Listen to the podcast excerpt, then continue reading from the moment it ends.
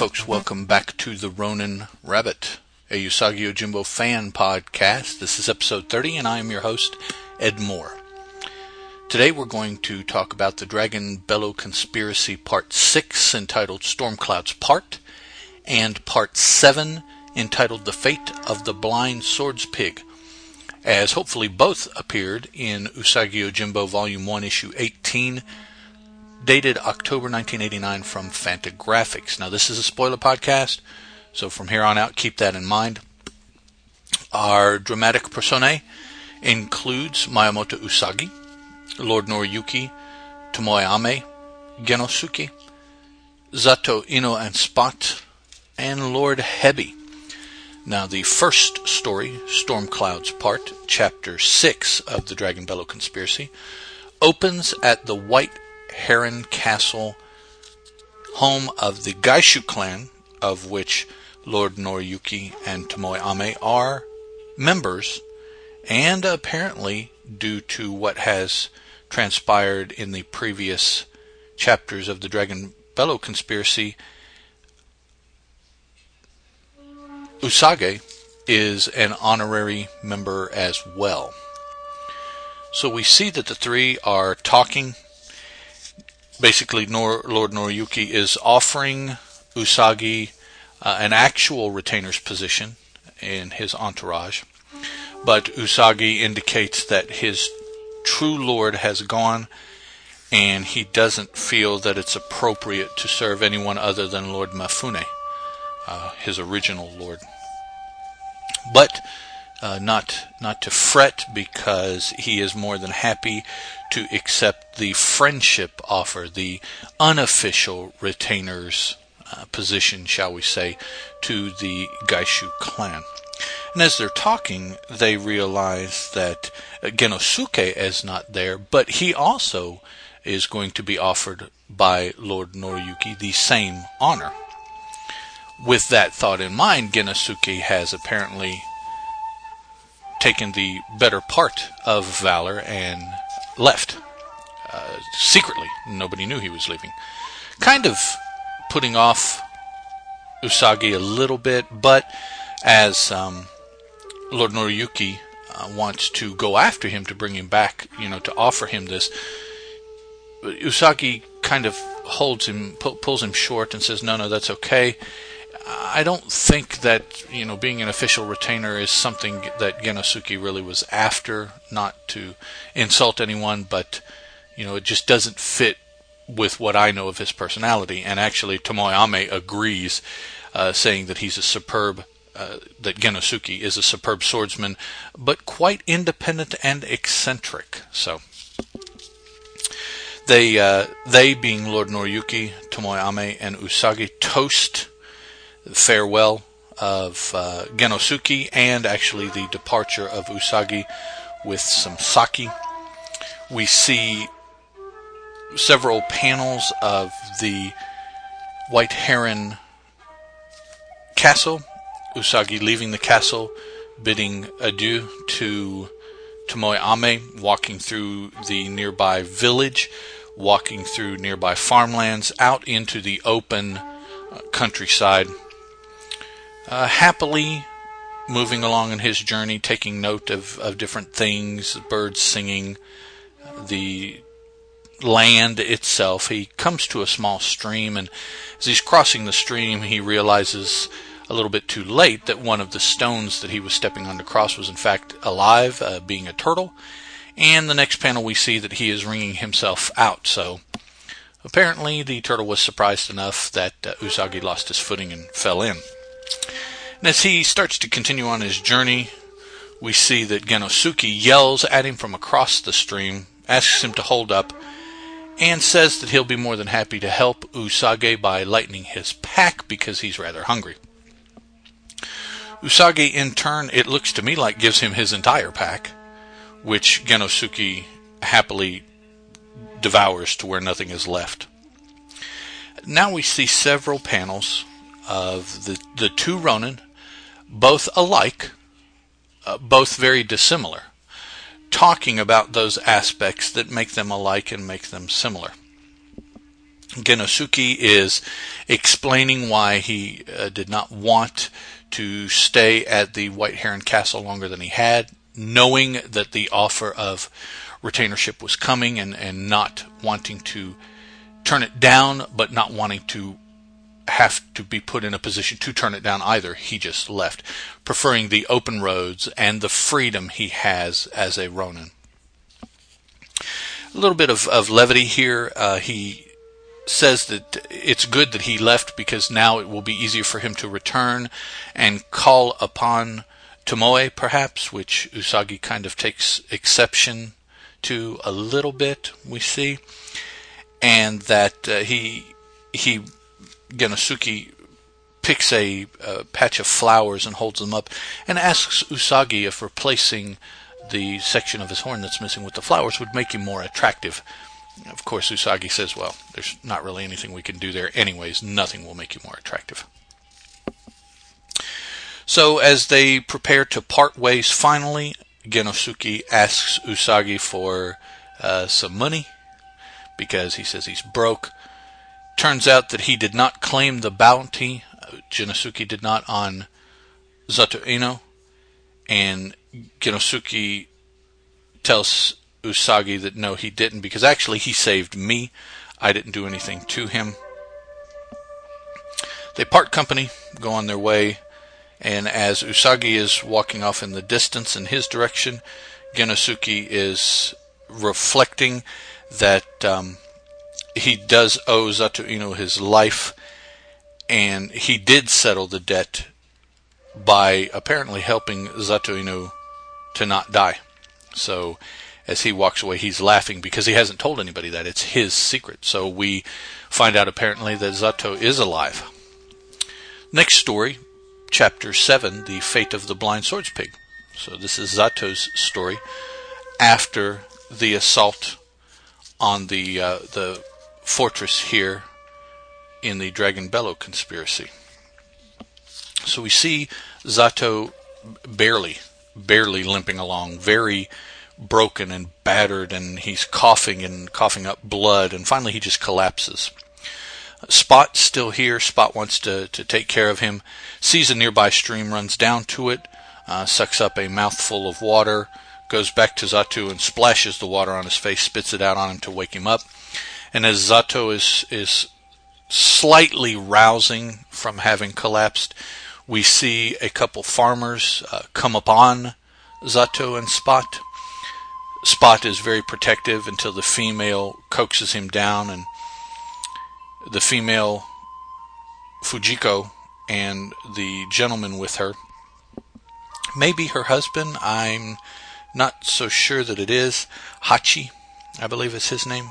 Fujiko and Hachi load the unconscious Zato onto their cart as they're traveling back home, and the entire way he's mumbling, showing that he's delirious.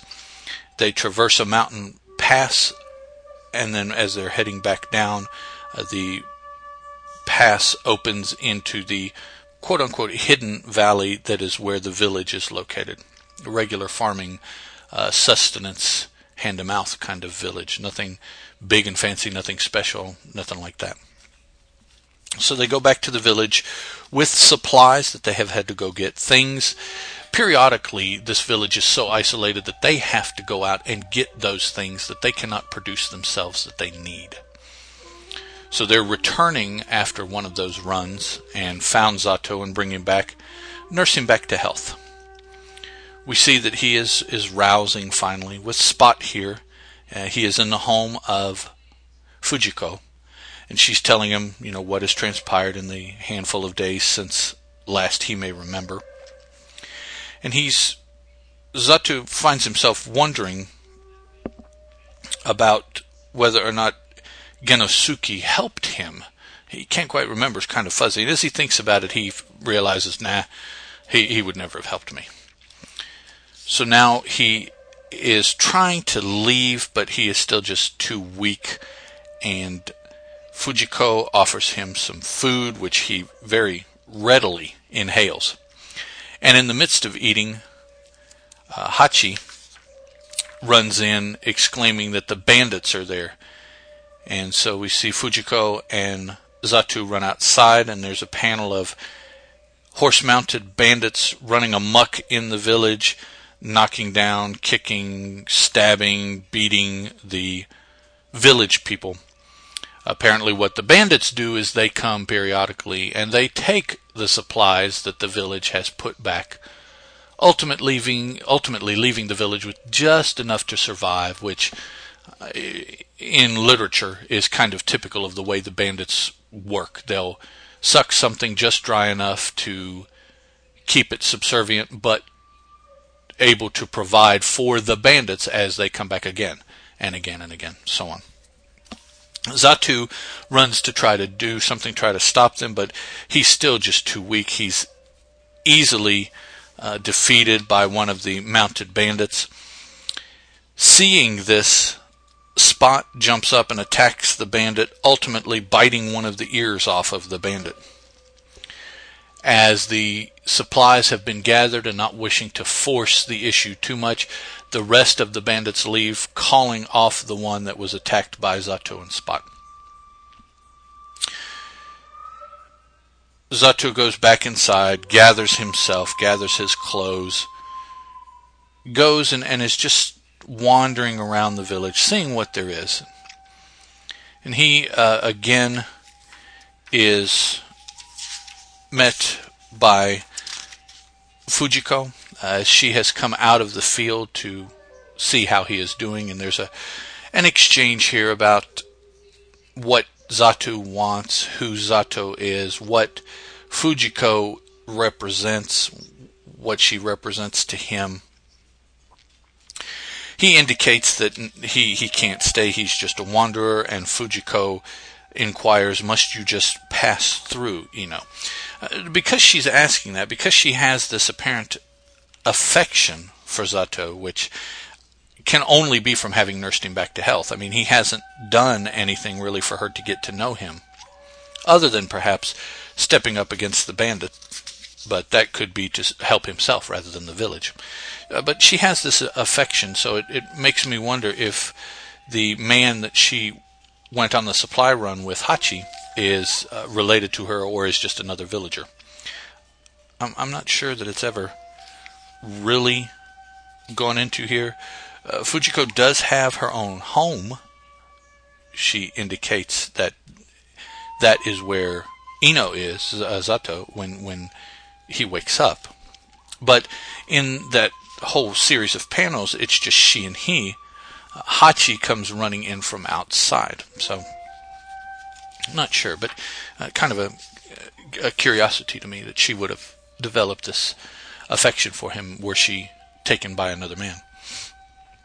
We cut to the bandits in their lair as they're uh, organizing and going over their booty, and the bandit that lost his ear to Spot realizes that he has seen Zato somewhere, and then it dawns on him that it's Zato, you know, outlaw, has a wanted poster, and of course has a reward.